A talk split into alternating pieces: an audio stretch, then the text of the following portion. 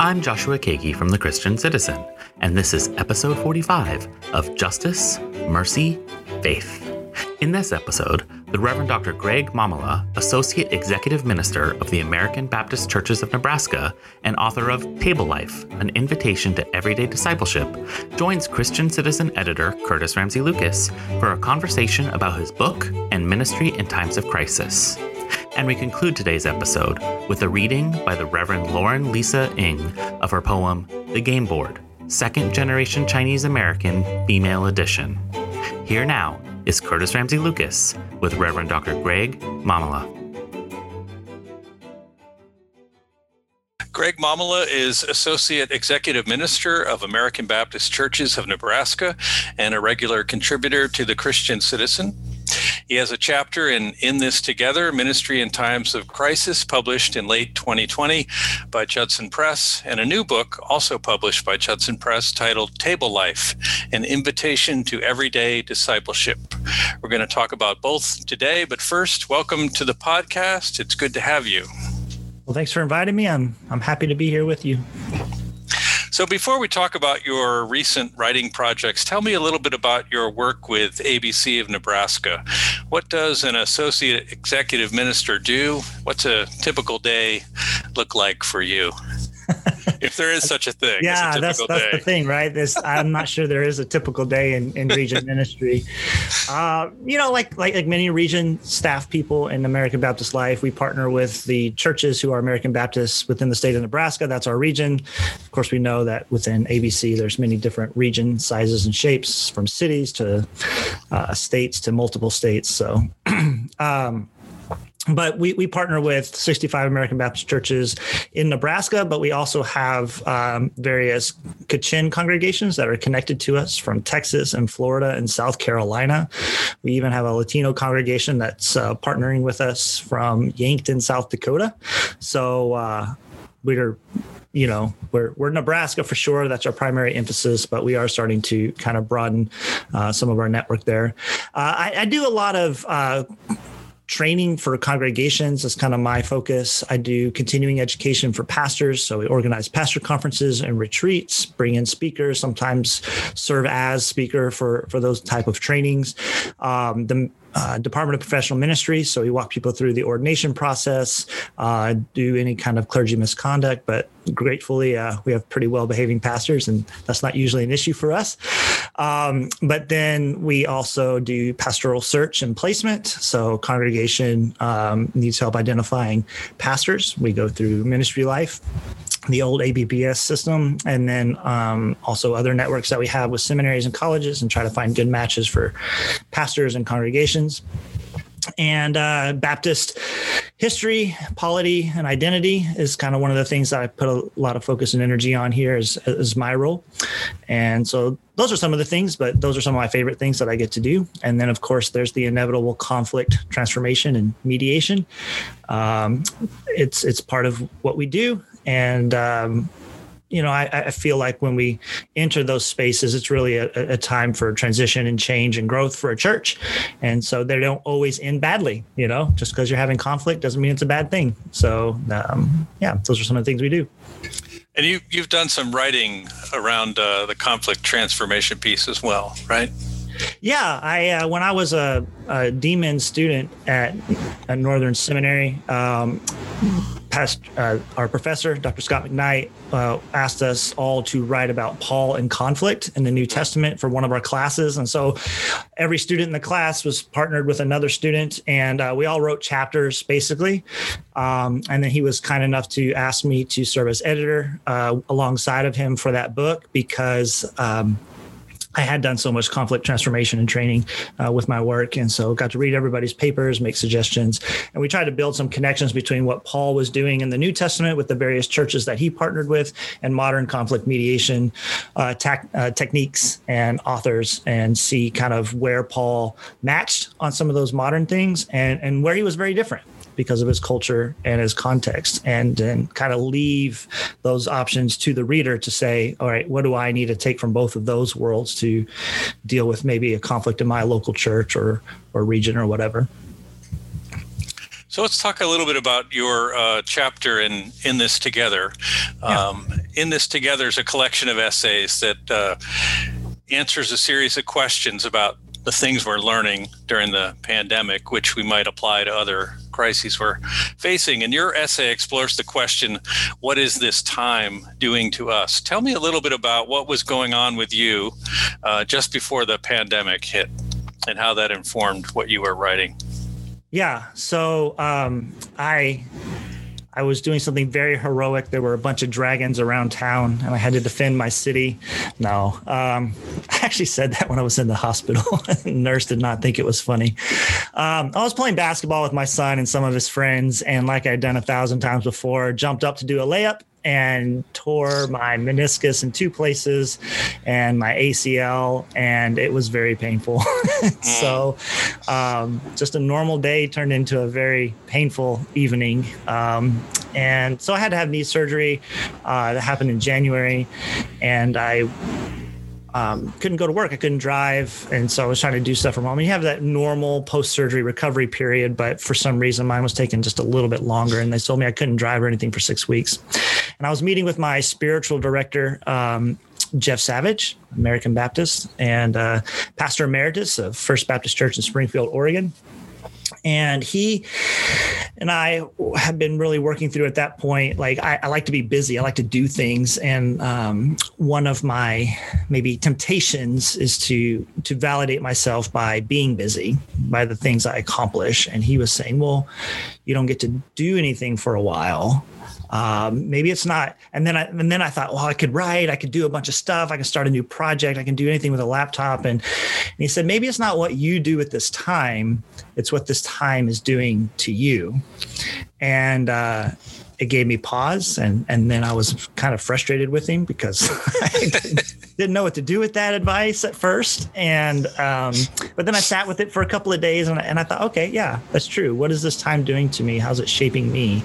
Um, what am I learning about myself? And I and I realized and, and that's kind of how I work through some of that is I, I do tend to validate myself by by accomplishments and work and being busy. And um, and and by not being able to do anything for a while it helped me slow down and, and kind of observe that in myself and then uh, immediately after that uh, i I was back at work for like a whole week before we shut down for the pandemic, which was about a year ago this week. Um, and and that kind of became a thing that we were all reflecting on, you know. Um, we, we couldn't go to our churches. We couldn't go shopping like we were used to doing. We couldn't go to sporting events. And so it became, I began to ask people some of that little nugget of insight that I got from my spiritual director um, to our churches and pastors, you know, yeah, we need to make some adjustments in the local church. We need to make some adjustments to how we present stuff on social media platforms. Uh, but maybe this is a time to reflect about where the church is and say, what is this time doing to us? And, and how can we come out of this um, more faithful to where the Spirit is leading us? And so that's kind of what the article is about. You talk in the uh, in the article about uh, times of crisis um, giving us an opportunity uh, or space to ask um, hard questions. What questions have you been wrestling with, or do you think the churches in Nebraska need to be wrestling with in the times we're in now?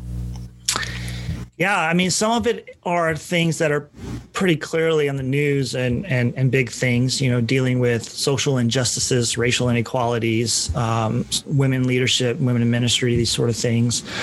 Um, some of these things I felt like I had a some kind of a grip on before uh, this came to the fore but I think the biggest one for me is has been the difference between consuming religious content and participating in Christian community. Um, I've talked a lot about this lately, and it's I, don't I don't think this is a new thing. I think it's just a platform shift. You know, you used to always be able to go to church on Sunday, take in a good sermon, uh, participate in Sunday school class, listen to some praise music, maybe learn about a missionary, but then you'd still not participate in anything Christ-like maybe the rest of the week, right? And and so now the the temptation is to just listen to a sermon or a podcast at my convenience, listen to my favorite worship playlist while I go for a walk. Um, but that doesn't make me part of a community. That's a consumer of religious content. So I think that's one of the things our churches are dealing with because they're producing a lot of new content, uh, and and so they're trying to figure out, okay, I might put a bunch of stuff online, but that's not the same as keeping my people engaged with one another.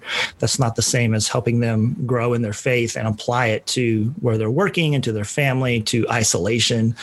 Um, the the other thing I think is this this idea of lament is important. Um, we need to acknowledge the wrongs that we're participants in, rather it's on a personal, interpersonal level or a systemic level, and and lament and confess.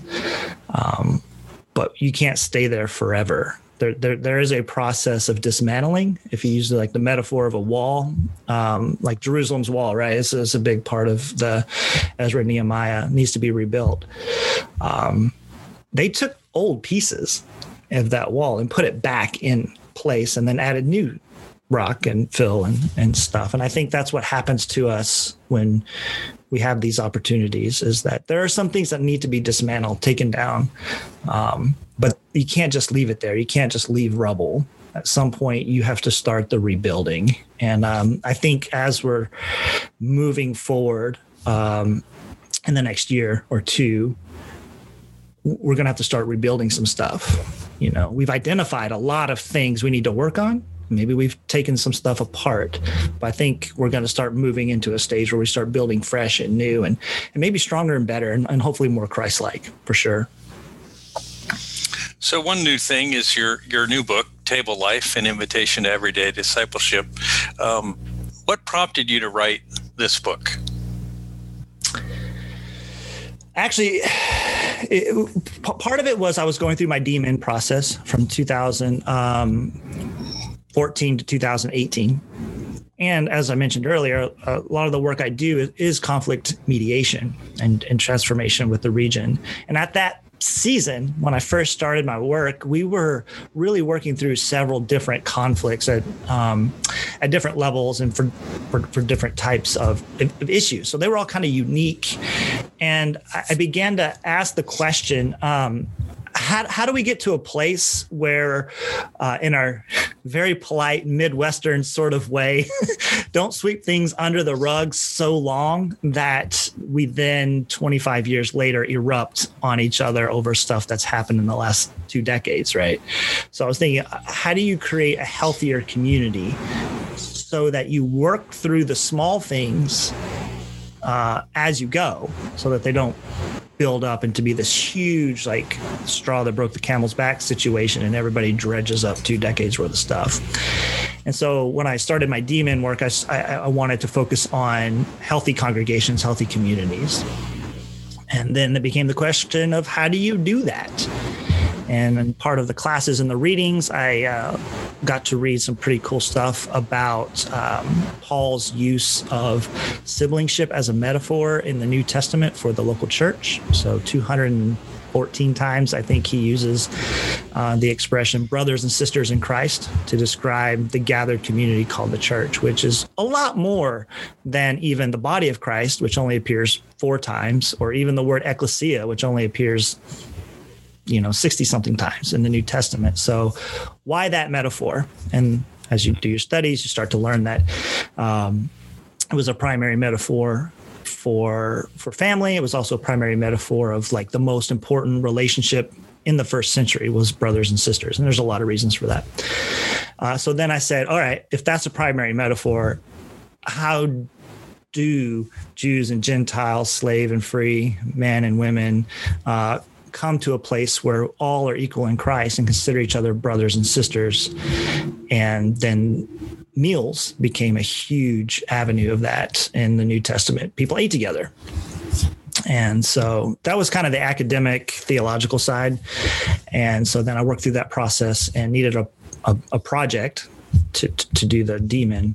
And so I partnered with Sunset Hills Baptist Church in Omaha and we put together this thing that at the time we were calling Welcome to the Family Table and created small groups where people would read scripture together. They would dwell in the word together. They would tell their stories and listen to the stories of others. And, and that's where that's, that siblingship relationship would have been uh, created. And then they take communion together because Jesus gathered around the table with people. So that kind of became the model. And then um, it had such a positive impact on the church. I shared it with other churches in our region and has had positive impacts in those churches. And I thought, well, maybe this is something.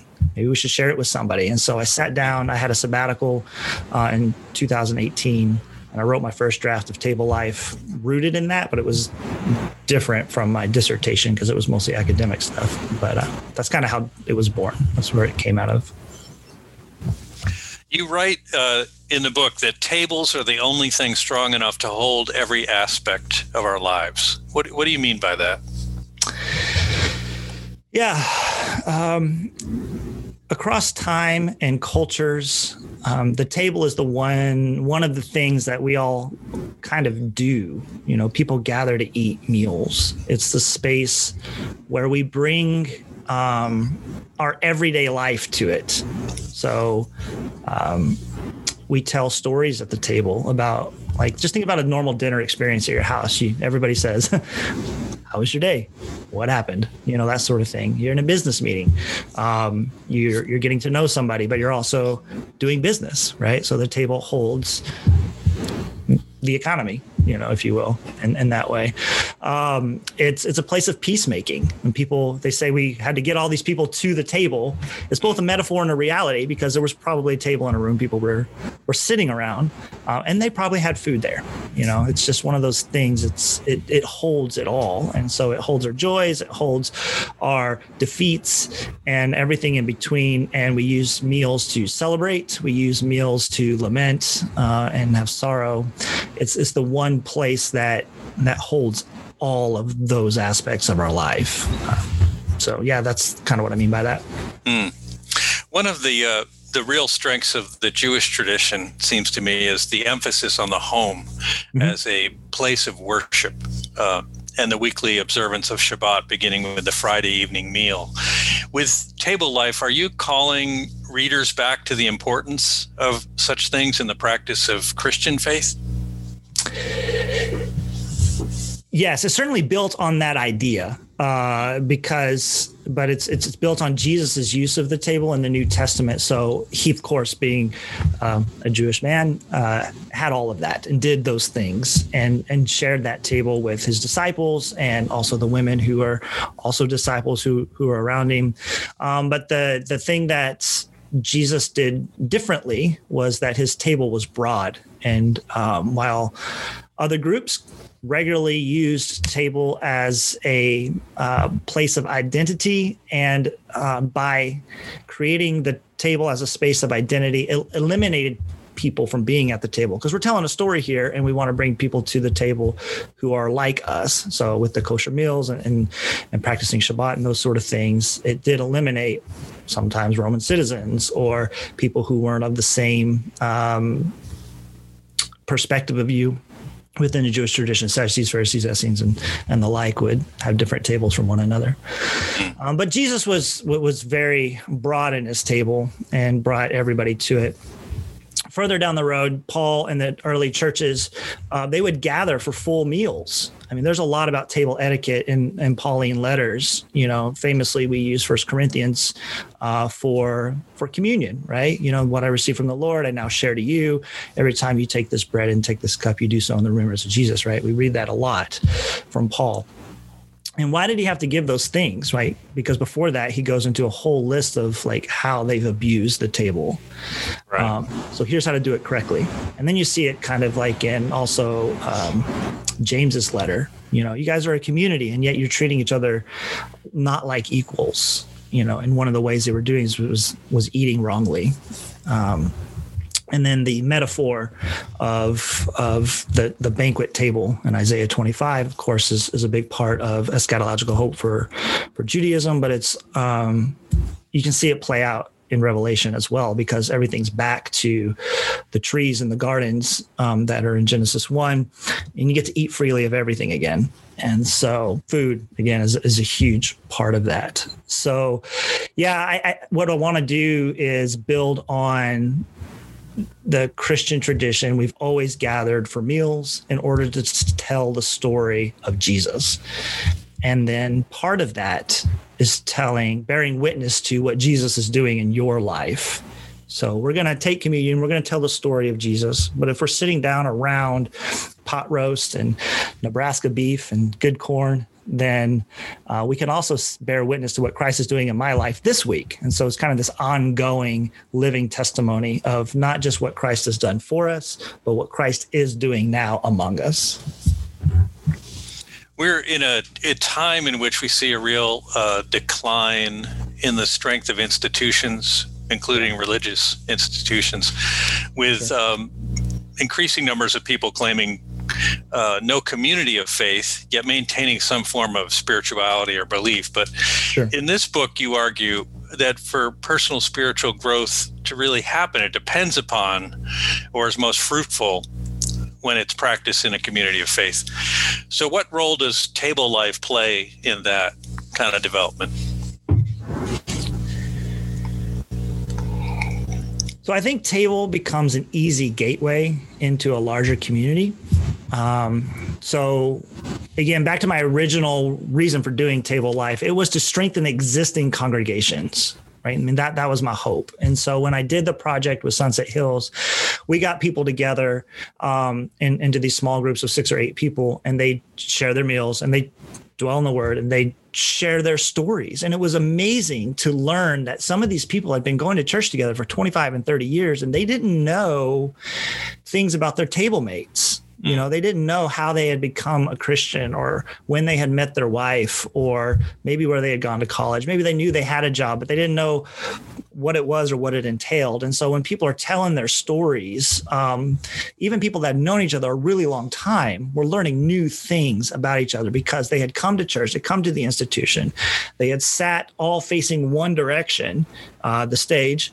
Um, they had maybe gone to Sunday school together. And, um, you know, we've uh, my my coworker Robin Stoops, the executive minister, is, is is known for saying that Christian discipleship has often been mistaken for who knows the most about the Bible, um, not necessarily living it out the best, right? And so uh, people go to these Sunday school classes, they learn a lot about it, but they don't necessarily live the life together. So that's that's what that was for. Uh, the other direction, um, I started having meals with my neighbors and other people um, to to get to know them, and it's kind of been an entry point for them to then know my story about my my faith journey.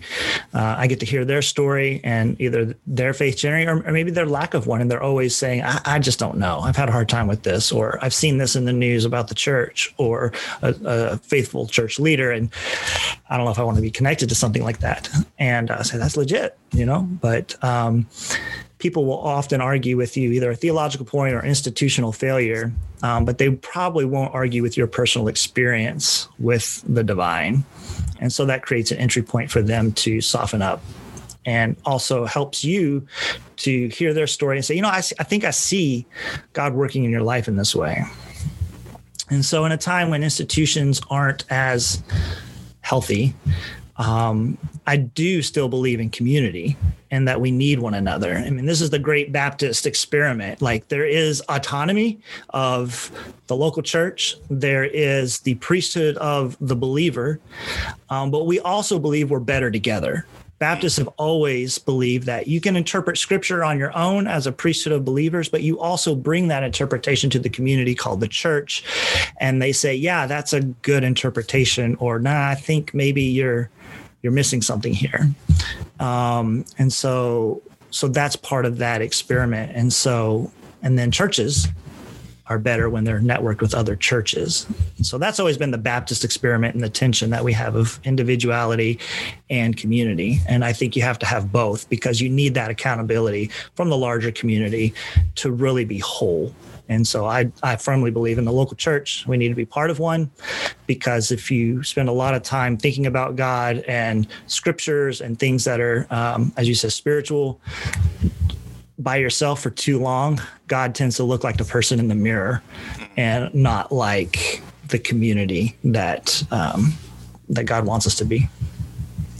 So the pandemic has set limits on our gathering, both as mm-hmm. churches, but even um, gathering with friends and family for meals and celebrations.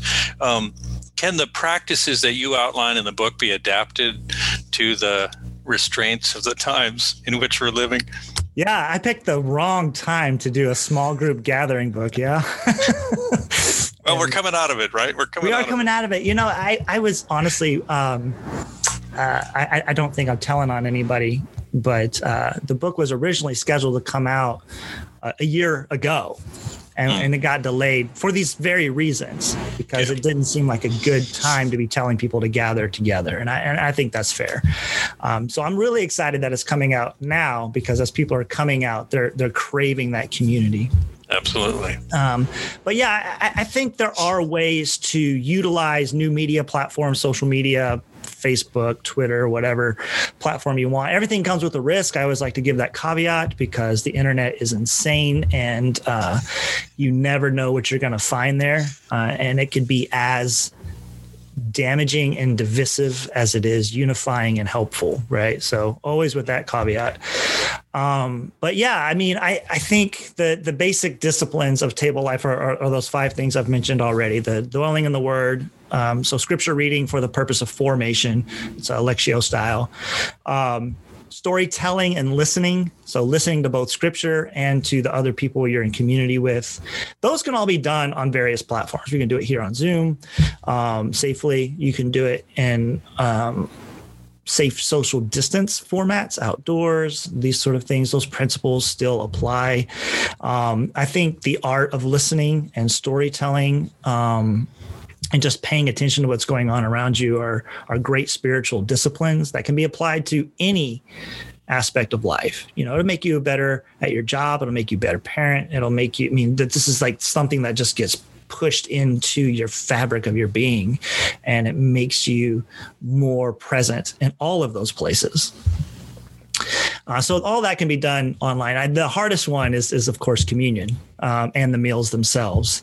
And so um, finding creative ways to have meals together um, can be done on Zoom. You can all agree to make the same thing. I've seen um, some friends of mine got together one time and um, they they set a camera up at the front of their dinner table and all their other friends did the same and they made their their dinner table identical and they all sat in the spots they would sat if they were at the same table. And so that on the screen it just kind of looked like they were all filling up uh, this table. Is, is pretty neat. And then they did the dwelling and and the storytelling bit. And it was kind of a neat experience. And and they had communion there and they made the same recipe as well. So there's, there's a lot of sameness going on in this particular idea.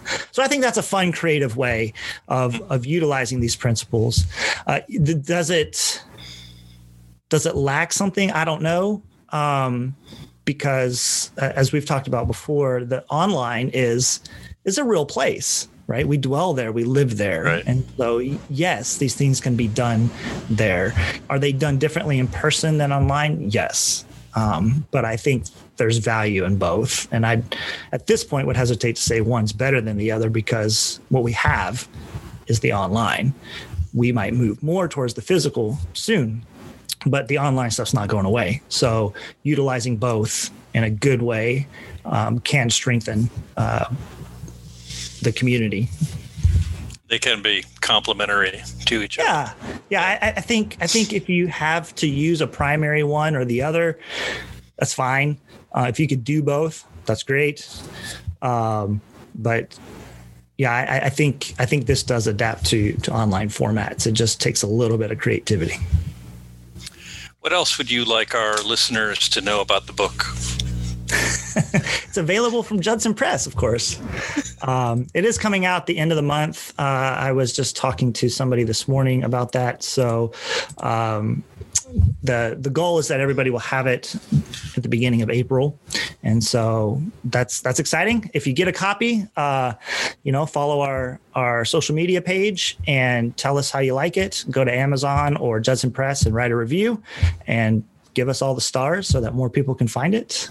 Um, those sort of things. And then you can go to my website, table life.org, and you can learn more about the book and see um, all the different writing projects I'm working on that are connected to Table Life and and kind of get kind of that rounded out thing.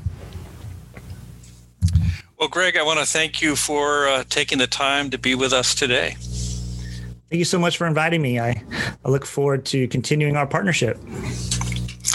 Table Life, an invitation to everyday discipleship, and In This Together, Ministry in Times of Crisis, are both available from Amazon, Judson Press, Barnes & Noble, Bookshop, and print and ebook formats. You can also find Greg's articles at christiancitizen.us. While there, be sure to subscribe to our newsletter to receive weekly notification of news stories, as well as links to this podcast and to articles of interest from other publications. And thank you for being with us today.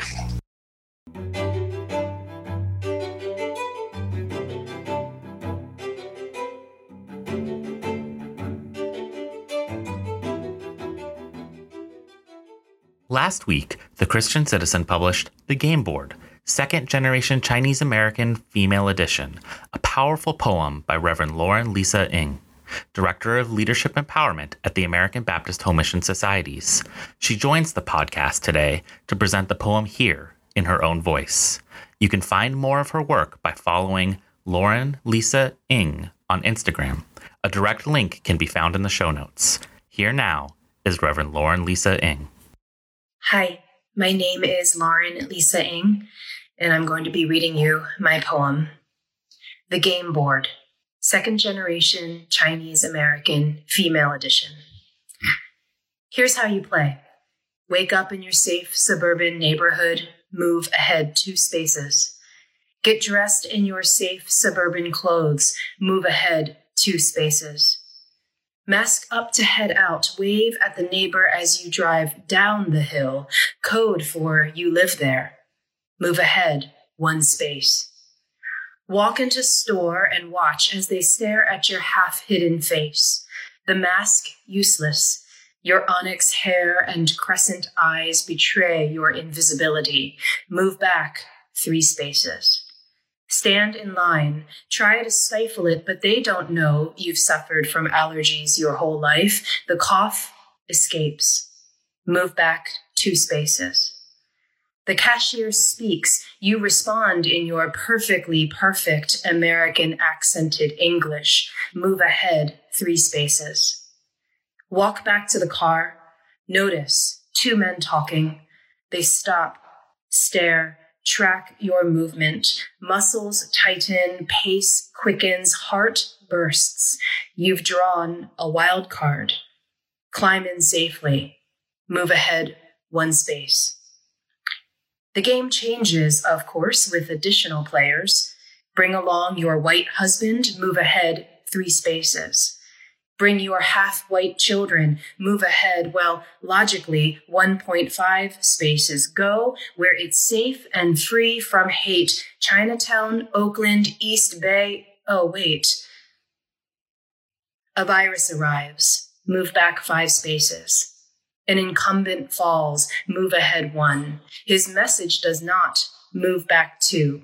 A challenger wins, move ahead one, but fear requires no victory, move back two. Vaccines arrive, move ahead two. The virus mutates, move back three, but they all love Asian food, move ahead two, but they still think we're dirty. Move back three, but we work really hard. Move ahead two, but we steal their jobs. Move back three, but Asian girls are hot. Lose a turn and Asian girls are submissive. Go back to start. This they do not realize. It is a single string that ties acceptance with disgust. Pulled so tautly, you just might break.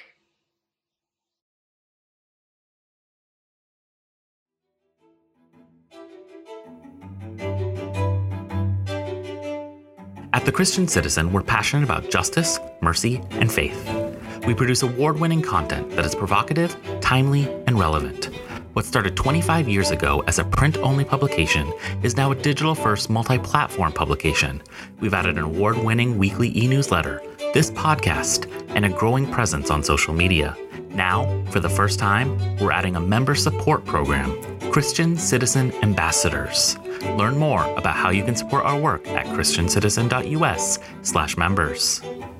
Thank you to this week's guests, the Reverend Dr. Greg Mamula and the Reverend Lauren Lisa Ng. Our theme music is Eye of the Beholder by Fabian Tell. The Christian Citizen is edited by Curtis Ramsey Lucas and is a publication of the American Baptist Home Mission Societies. The show, website, and newsletter are produced by myself, Joshua Kagi. Stories are copy edited by Hannah Estefanos. Our art director is Danny Ellison.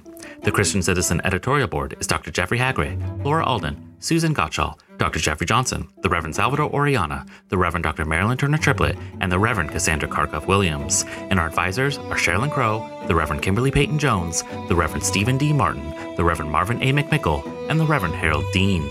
To learn more about the Christian Citizen, visit our website, christiancitizen.us. That concludes this episode of Justice, Mercy, Faith. Thanks for listening.